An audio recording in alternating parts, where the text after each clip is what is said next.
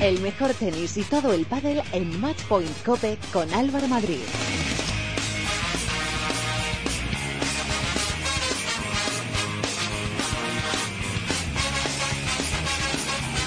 Hola, ¿qué tal? ¿Cómo estáis? Bienvenidos al programa especializado en tenis y en pádel de cope.es. Bienvenidos al capítulo 66 de Matchpoint Cope. Ayer terminó el último grande de la temporada, el US Open.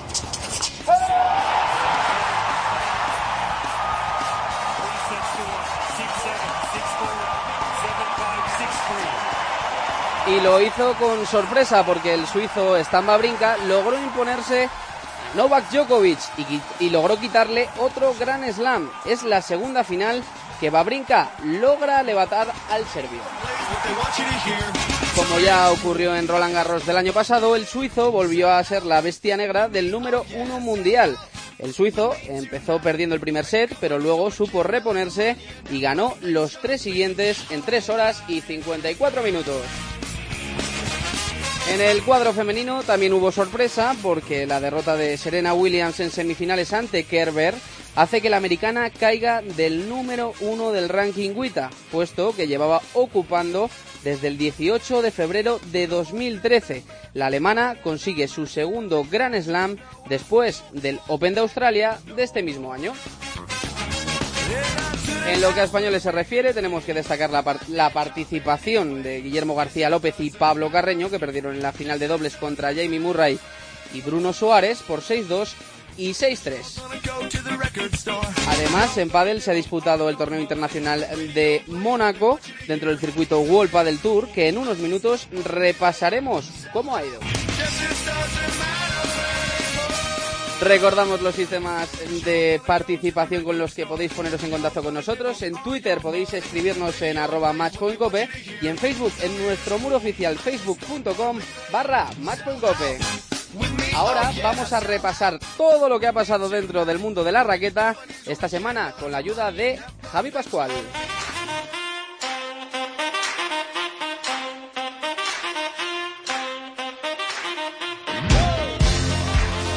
Álvaro, muy buenas. Como comentabas, la noticia pasa por el suizo Stamba Brinca, que logró hacerse con su segundo Grand Slam. Esta vez también ante Novak Djokovic. El suizo pasó por encima del serbio en cuatro sets. El primero lo empezó perdiendo por 6-7, pero acabó ganando los tres siguientes, 6-4, 7-5 y 6-3. El partido duró 3 horas y 54 minutos. Con esta victoria, Babrinka se ha convertido en la bestia negra de Djokovic, ya que la de ayer es la segunda final de Grand Slam que gana el serbio.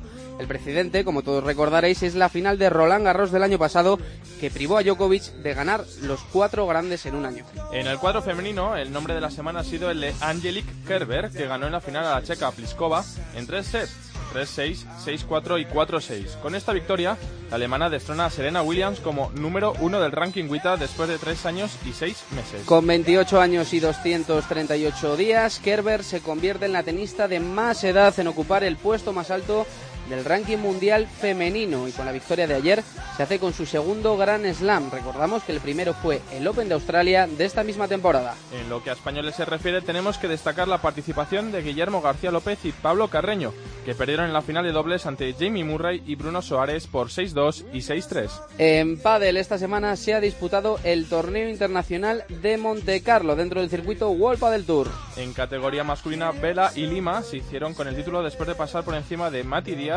y Masi Sánchez en dos sets, 6-3 y 6-2. Con esta victoria revalidan la victoria del año pasado. Y en categoría femenina, en la primera participación de las chicas en este torneo, también hubo sorpresa. Sí, porque Alejandra Salazar y Marta Marrero se llevaron el torneo después de ganar en la final a Patti Yaguno y Eli Amatriain por 6-0 y 6-2. Además, esta semana hemos tenido noticia y de las buenas dentro del mundo del squash. Sí, porque un español se ha proclamado esta semana campeón de Europa. Ha sido el compostelano Borja Golán, que se convierte en el primer español en obtener este título. Así que muchas felicidades.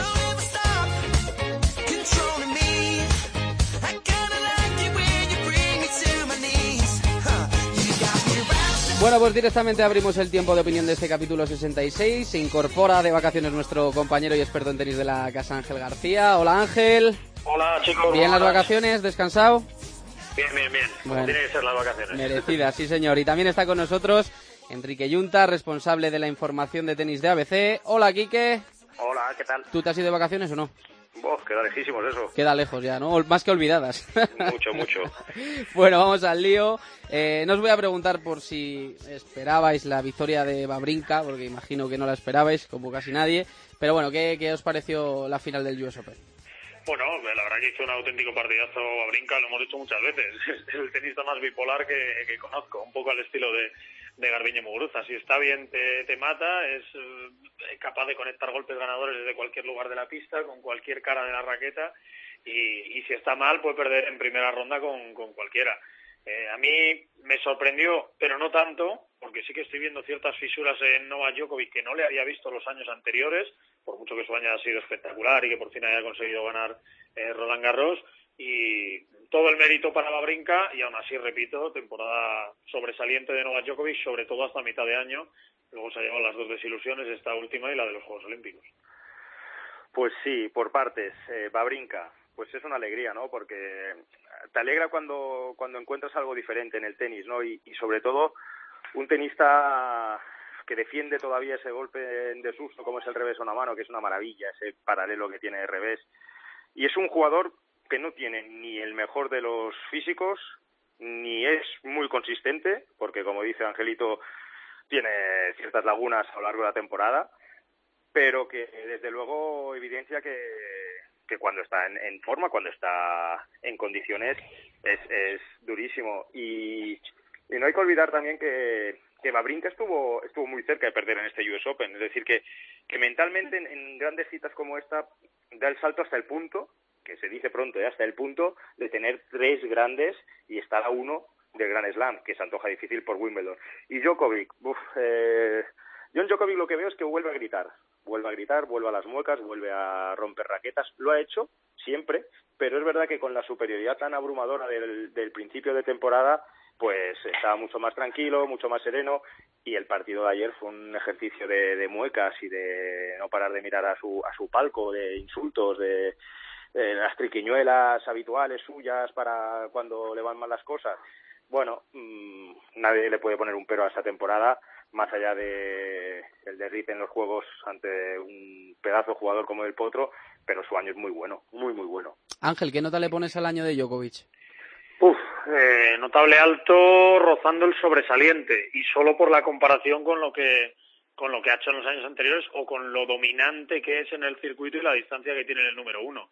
Que en cualquier otro caso sería un sobresaliente, claro, porque empezó, bueno, ha ganado dos Grand Slams, eh, todo lo que sea ganar más de uno es brillante, eh, ha completado el Grand Slam, ha ganado su gran sueño que era, que era ganar Roland Garros por fin, eh, es el número uno claramente, cuatro Master 1000, bueno, eh, es una gran temporada pero yo sí que le pongo dos peros, o yo o la gente que quiere buscarle las cosquillas a Sergio, bueno, o sea que yo, entonces. Eh, los Juegos Olímpicos, él dijo que eran un gran objetivo, sabe que dentro de cuatro años, a priori, sus opciones de, de ganar el oro olímpico van a ser menores, con lo cual le puede pasar como, como a Roger Federer, que, que se va a tener que despedir de, de ese de completar el Golden Slam, que solo tienen eh, Andrea Gassi y Rafa Nadal, es decir, ganar todos los grandes y ganar el, el oro olímpico y este US Open porque no porque tenga que ganar todos los grandes todos los años, pero sí que es verdad lo que la gente le achaca un poco a Novak Djokovic. Desde 2011, a excepción de 2013, eh, ha estado dominando el circuito. Estamos hablando de cinco años de dominio muy claro y te pones a echar cuentas de Grand Slam y sigue a dos de Rafa Nadal y a, y a cinco de Roger Federer. ¿Eso quiere decir que no sea un extraordinario tenista? Por supuesto que lo es. Pero claro, con tanto dominio, Federer se fue a 17 Grand Slam. Eh, Rafa con menos dominio y compartiendo era con Federer primero, con Djokovic y Murray después, está en 14 y Djokovic de momento sigue en 12. Cuando todo el mundo le daba ya, vamos, que ya tenía alcanzado a Roger Federer. Pues oye, le faltan 5 y sí. para Rafa para Rafa 2. Habláis de, de, de, la monotonía esa que vemos últimamente en el, en el tenis, cambiando de cuadro y hablando de las, de las chicas. ¿Qué supone para el tenis que Kerber haya destronado a, a Serena de ese número uno después de más de tres años y medio de Serena como número uno? Dale, Quique. Pues eh, básicamente lo que supone es que con la constancia y centrado en el tenis te da para, para estar compitiendo cada semana. Hemos hablado mucho nosotros aquí casi cada semana, casi cada lunes sobre Garbiñe, ¿no? Una semana buena, una semana mala, una semana buena, una semana mala. Bien, pues Kerber, que es un estilo de jugadora no en, no en estilo de tenis, sino de, consistencia y demás, como puede ser Halep, que siempre están en rondas finales, pues a Kerber mm, tú le ves muy, muy centrado en el tenis. Madura, porque ya tiene una edad, ya lleva muchos años en el circuito, pero fíjate su temporada, es decir, gana Australia, Gana Australia, por cierto, en donde estuvo a punto de quedar eliminado en primera ronda, pero fíjate dónde le llevo también la cabeza. Y ahora gana, gana en Estados Unidos después de hacer además una temporada bastante completa, con las irregularidades habituales del circuito femenino. Y al final, pues se beneficia, no nos tenemos que olvidar, se beneficia de un estado muy cuestionable de Serena Williams, que ha dejado de tener ese dominio tan brutal de los últimos años, siendo igualmente siempre la, la máxima favorita cuando le da por querer jugar a tenis, ¿no? Bien, mm, no sé cuánto puede durar el reinado de, Kerber, pero sí que demuestra y abre la puerta a las otras de que ya está ahí, está ahí y desde luego es lo más sólido y lo más convincente hoy en día del tenis femenino. Si tú no tienes que apostar por Serena, lo más probable es que vayas directamente a apostar por Kerber, porque al menos te asegura que va a estar en las rondas finales peleando. Tres nombres, que estoy bastante de acuerdo con Quique. Eh, por cerrar el, el tema Serena, yo creo que ya no vale esa frase de gana cuando quiere. Yo creo que Serena ya por su edad, por sus problemas físicos, porque mm, eh, hay jugadoras que le pegan casi tan duro como, como ella, ya no gana cuando quiere. Ya necesita estar bien para ganar o estar muy bien. En cuanto baja un poco el pistón, puede perder contra, contra jugadoras a priori inferiores a, a ella, como ha sucedido en, en este Gran Slam. Eh, Kerber me parece lo más parecido a una dominadora en un circuito tan volátil. Es decir, estoy con Kike en que parece que tiene más cabeza, parece que tiene más regularidad, sus declaraciones son eh, prácticamente intachables, cosa que no se puede decir de muchas de, sus compañeras de circuito, empezando por, por Garvin, y yo sí me creo que vaya a dominar el circuito con, con cierta regularidad, no a ganarlo todo, como ha hecho Serena, pero sí a dominar el circuito. Y Garbiñe, ojalá fuese lo que es Kerber. Creo que puede llegar a serlo perfectamente. Tenis tiene para mí incluso más que la alemana, de falta dar ese salto, de, creérselo, de regularidad, de, más que de creérselo, de, de saber que tiene que pelear cuando las cosas no vayan bien y saber que tiene que sacar partidos adelante cuando su tenis no le lleve a ganar de calle. Eh, cuando deje de usar la, la, ametralladora y tenga que ir con un cuchillo a pegarse a la guerra y a, y a esa guerra de trincheras y también ganarla. Eh, me gustaría que Garbiñe fuese lo que es Kerber porque creo que con tenis sería superior a la alemana y podría convertirse en esa dominadora del circuito de la que hablamos. La última por mi parte, me gustaría que valoraseis un poco eh, la participación de los doblistas españoles, tanto de Guillermo García López y Pablo Caraño que perdieron en la final, como de Feli y Mar que ganaron a, los a los Bryan y ya están clasificados para el Master final.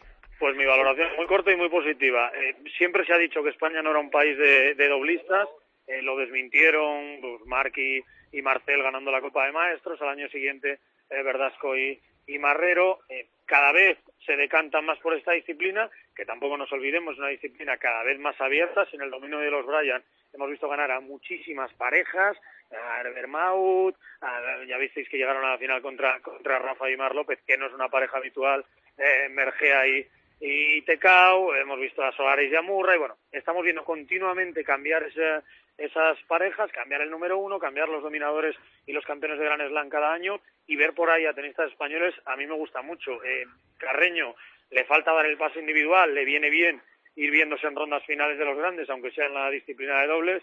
García López, un tenista que, parece que nunca va a dejar de, de, dar alegrías, de ganar partidos y de, y de llevarse cosas importantes, pequeños títulos en individual y visto lo visto, alguna opción también en el dobles y a mí Marque Feliciano es una pareja que me encanta, la única pena es que hayan empezado tan tarde.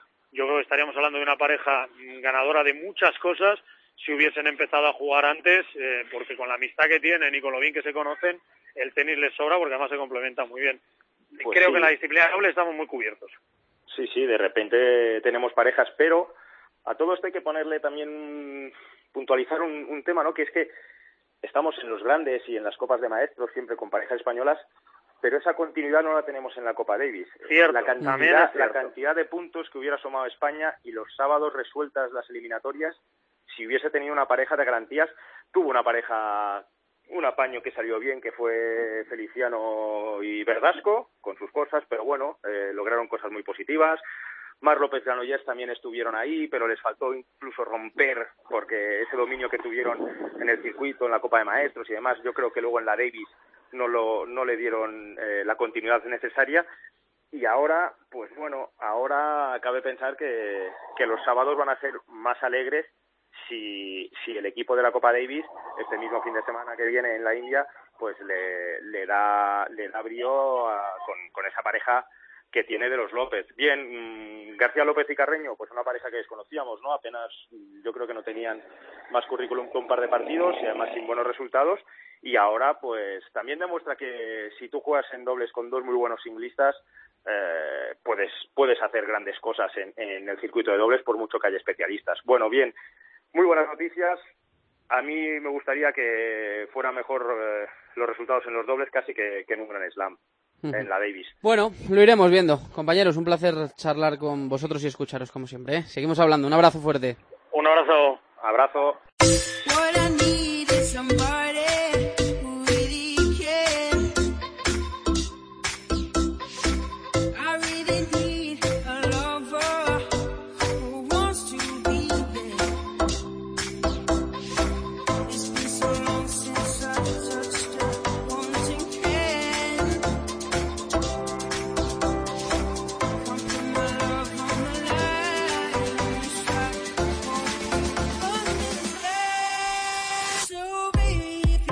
Camino del flamante campeón Stamba Brinca se cruzó en cuartos de final el argentino Juan Martín del Potro, un jugador que ha vivido los últimos tres años torturado por las lesiones.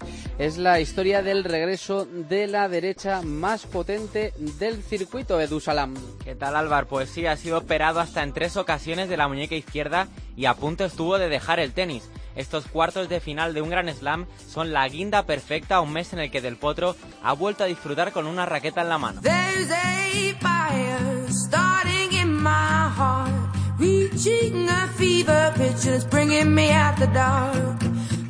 Pocos podían imaginar al argentino llegando lejos en los pasados Juegos Olímpicos de Río cuando le tocó medirse al número uno del mundo Novak Djokovic en primera ronda. Aquella mañana del Potro se había quedado encerrado, ojo, durante 40 minutos en el ascensor de la Villa Olímpica. E incluso él tardó en creérselo.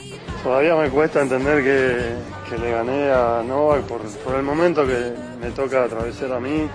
Lloré así cuando me tenía que operar la mano, pero de tristeza y hoy por suerte todo eso quedó en el pasado y hoy me toca disfrutar algo único. Y bueno, ayer decía que no hay cosas imposibles, así que esto también demuestra lo que ya dice.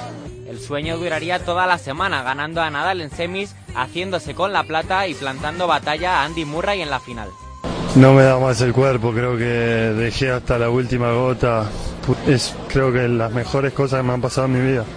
Del Potro nos recordaba entonces aquel chaval que conquistó el US Open con tan solo 20 años en el 2009. Ganando a un todo un grande como Roger Federer en la final. Se pone de pie para celebrar con Argentina, con Latinoamérica. Vilas en el 77, Del Potro en el 2009. Latinoamérica tiene un campeón del abierto de los Estados Unidos, Juan Martín del Potro pero poco después lo que al principio era una simple tendinitis en su muñeca izquierda se convirtió en una pesadilla.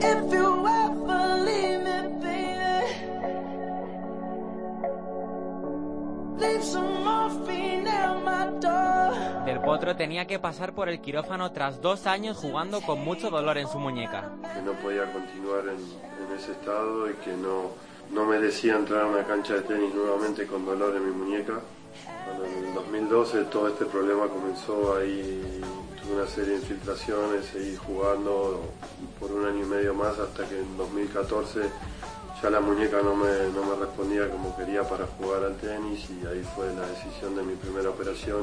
Una primera operación que no le solucionaría el problema. De hecho, muy poco tiempo después pasaría de nuevo por el quirófano. He decidido animarme y poner el cuerpo otra vez para, para entrar a un quirófano. Y y tampoco fue definitivo. Del Potro se operaría por tercera vez. El de Tandil había pisado un quirófano tres veces en solo dos años. Algo que mentalmente fue duro de llevar. Su lucha ya no estaba solo en lo físico. Poca luz en el camino debido a, mi lesión grave de la muñeca, pero no me rindo, no me doy por vencido y que si algo no, no puedo dejar eh, de hacer es, es luchar por lo que más quiero que es jugar al tenis y Del Potro llegó a estar 327 días sin pisar una pista. El que había sido número 4 del ranking mundial ocupaba a principios de este año el puesto 1045 del ranking. No quiero pelearme con el tenis, no quiero llegar a odiar este deporte y Pero el Calvario llegaría a su final. Una durísima rehabilitación arrojó la primera luz dentro del túnel.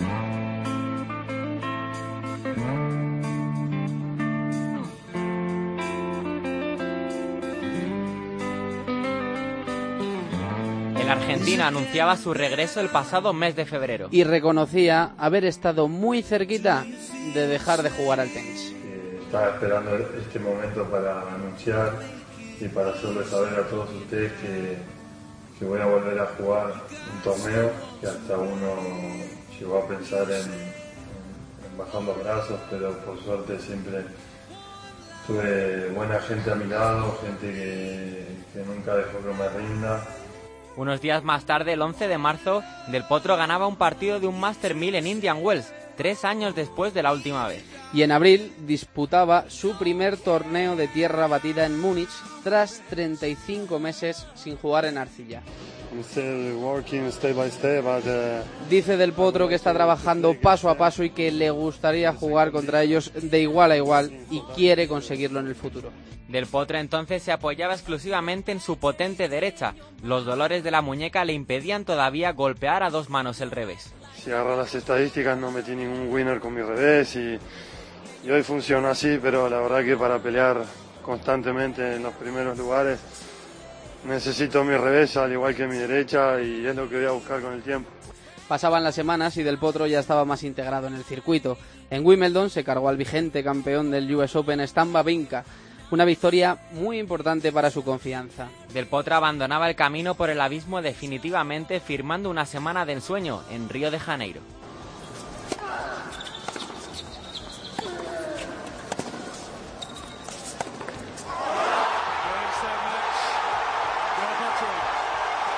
El regreso de la Torre de Tandil ya es una realidad, una vuelta que ha supuesto también una comunión con los aficionados, aquellos que durante tres años echaron de menos a su ídolo. El nuevo reto de Del Potro es volver a ser aquel jugador capaz de hacer sombra a los mejores del mundo. Pienso en mi familia, en mis amigos, en, Tandil, en mi país, en toda la gente que estuvo acá. Es muy difícil escribir esto después de lo que pasé y, y tanta gente que tengo que agradecer de corazón que, que me apoyó y que nunca dejó que, que me vaya el tenis y, y bueno, ahora estoy viviendo esto. Gracias de corazón y un saludo grande.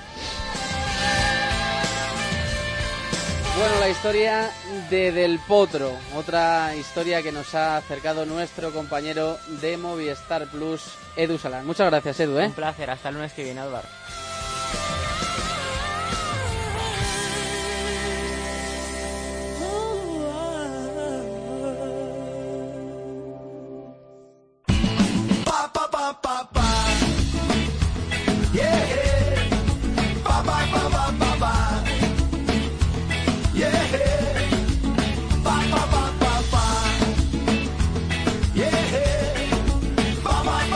Contacta con nosotros. Estamos en Twitter en arroba matchpointcope y en Facebook nos puedes encontrar en nuestro muro oficial facebook.com barra matchpointcope. Cuando la cosa se pone espantosa, cuando nadie encuentra la solución, cuando nadie te indica la salida. Bueno, pues ya habéis oído a nuestra compañera Gema Santos con los sistemas de participación con los que podáis participar valga la redundancia, en el programa. Y ya está por aquí Jaime Toral para contarnos todo lo que habéis dicho en las redes sociales. Hola Jaime, ¿qué tal? Muy buenas. Muy buenas tardes, Álvaro. Venga, comenzamos por lo que decían nuestros seguidores sobre los españoles que quedaban en pie en el US Open. Pues sinceramente, pocos nombres españoles hemos tenido esta última semana. De hecho, en individuales solo quedaba Carla, la única que quedaba en pie, valga ahí un poco también la redundancia, al comienzo de esta pasada semana, aunque cayó prácticamente mientras nosotros realizábamos el programa número 65. Curioso, la verdad. Y no pudimos tener mensajes en relación a la Canaria, evidentemente, en este pasado programa. Pero hoy sí que están en nuestras manos, aunque todos repiten lo mismo, como el que decía arroba tancenine, vamos Carla. Y respecto al resto que quedaban en pie, las parejas Feliciano Marc López y Carreño García López, solo nos llegaron mensajes curiosamente de uno de ellos, que era Pablo Carreño, el asturiano, el de Gijón, como arroba Begomix, que decía bravo Pablo Carreño y arroba Marcos Martín 87 decía qué grande eres Pablo Carreño. Bueno, y también nos dijeron algo sobre los campeones del US Open. Por supuesto, de hecho fue una verdadera y grata sorpresa que los mensajes que nos llegaron estaban protagonizados por un nombre de mujer, el de Angelique Kerber. Una noticia fantástica, sobre todo ya no solo para el tenis femenino, sino para el deporte en general, que necesitaba una mayor diversidad y que los comentarios no fuesen siempre monopolizados por el cuadro masculino, como arroba ionu7, vaya nombrecito también te has buscado, macho, la nueva número uno del, del ranking mundial, grande Angelique Kerber, o arroba Félix76, este bastante más facilito, decía espectacular temporada de la alemana, tres finales y dos títulos, number one. Jaime, aparte de este US Open, ¿nos han dicho algo sobre algún otro español? Pues sí, Alvar, y otra grata sorpresa que me he llevado yo a título personal, ya que hablaban del trofeo Ciudad de Albacete, y al ser mi sangre de allí me ha tocado especialmente la fibra. De hecho, estamos en Ferias de Albacete, del Sí, 7 al señor. 17 de septiembre. Aunque dejando mis sentimientos a un lado, hay que alabar la organización de este torneo y la espectacular actuación de Pablo Andújar. Y no solo digo yo esto, sino que nuestros oyentes también lo secundan. Arroba Charlie CCT. Decía bien Pablo, ánimo, vuelve de nuevo a la Armada. O Zarajo- eh, Zaragozano 65, perdón, alababa el gran torneo de la ciudad manchega y mandaba un mensaje a su ciudad Zaragoza para que tomase ejemplo. Y un segundo Álvaro, porque hay que recordar que la final, un dato curioso, la jugó contra Rubén Ramírez Hidalgo, eh, compañero mío, bueno, yo era su sparring, digamos, en Alicante, en el Club Arena Alicante. Eh, estuvo en la final, curiosamente porque debería estar en ese lugar lugar. Guillermo García López, pero como estuvo en la final de dobles del US Open, tuvo que ser reemplazado en última instancia por el alicantino, un veterano del tenis. Mira, seguro que estaba más contento que ese Guillermo García López, aunque al final no pudo ser y, y- y no ganó esa final de dobles en el Hombre, US Open. Trofeo manchego para un manchego tiene que Eh, ser. sí, sí, sí, eso eh, to- to- totalmente de acuerdo contigo. Antes de pasar a las encuestas, Jaime, eh, también esta semana hemos conocido el equipo eh, que va a llevar Co- Conchita Martínez a, a la próxima eliminatoria de Copa Davis y creo que también tenemos algún mensaje sobre eso, ¿no? Por supuesto, con la renombrada lista que dio Conchita en el club de Chamartín, no podía pasar en balde para nuestros seguidores, sobre todo por la vuelta de Rafa Nadal a la Armada, como arroba chico culé, ¿eh? que decía sobradísimos para volver al grupo mundial, o arroba Dani Nani, decía Conchita, lleva a los pesos pesados, o por último, Rae Wall 11, con un toque un poco, vamos, eh, irónico, decía cómo vienen apretando los jóvenes, evidentemente porque lleva a los más veteranos de, de la Armada, los que siempre se han coronado con la ensaladera. Mensajito ahí de Danini 6 al que le mando un caluroso Dani Sanz, abrazo, un gran- nuestro compañero Dani Sanz. Y bueno, vamos gran con... amigo, ¿eh? Sí, sí señor. Y vamos con las encuestas, Jaime. Pues en segundo programa de esta temporada os he traído dos encuestas. La primera sobre la final masculina del US Open, que la ganó Stanilas Babrinka en una cuarta manga, pero nuestros seguidores daban levemente como favorito a Novak Djokovic con un 52%, 48% para Stan Babrinka, el suizo. Y otra es la final masculina del Máster de Monte Carlo de World Padel Tour. Un verdadero espectáculo este eh, torneo que nos maravilló a todos los amantes del deporte de la pala. Daban un 80% para Vela Lima, para mí yo creo que es bastante normal que le den un 80% y un 20% para Mati y Maxi, sobre todo porque Vela Lima cuando están bien, están al 100%, eh, son imparables. Sí, señor. Muchas gracias, Jaime. Nada, vosotros.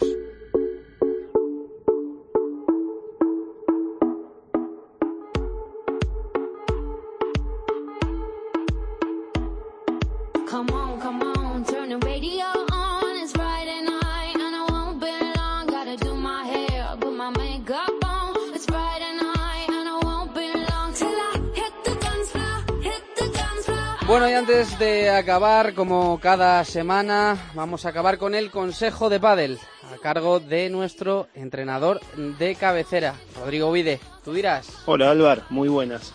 Hoy te voy a contar eh, cómo podemos hacer para mejorar nuestra consistencia en el juego. Eh, es muy fácil. Eh, te podés poner jugando con unos clips en un bolsillo y cada error no forzado cambias un clip de bolsillo. Entonces al finalizar el set contás los clips que cambiaste del bolsillo. Y el reto es que al otro set que juegues intentes pasar menos cantidad de clips. Espero que les sirva y, nos vemos en la próxima. Un saludo. Muchas gracias, Rodri. Lo pondremos en práctica.